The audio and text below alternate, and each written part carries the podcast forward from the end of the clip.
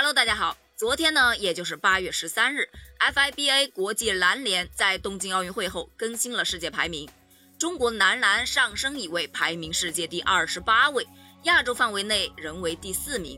女篮方面吗，中国女篮上升了两位，排名第七。男篮呢，美国是继续领跑，他们的积分七百六十五点二零分，另一支积分过七百的球队是西班牙队。澳大利亚呢，世界第三。仍然占据亚洲第一。看到这个新闻的时候，我是很诧异的。澳大利亚它不是大洋洲的吗？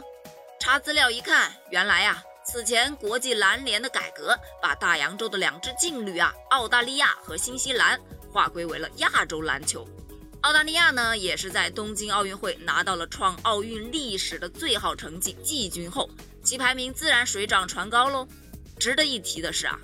斯洛文尼亚，他一口气飙升了十二个名次，跃上了第四啊！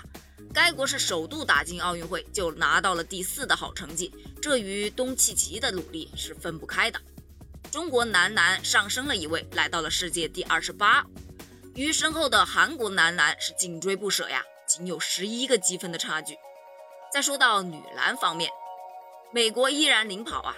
此前中国女篮排名第九。东京奥运会上，中国女篮止步四强，获得了第五名。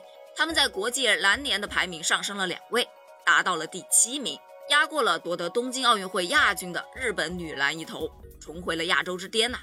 恭喜中国女篮，相信中国女篮一定能够再接再厉，大踏步向前，在巴黎奥运会上更上一层楼，实现奖牌的突破。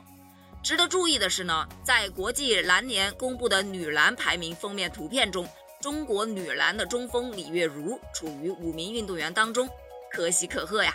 期待中国女篮和男篮的强势崛起，加油！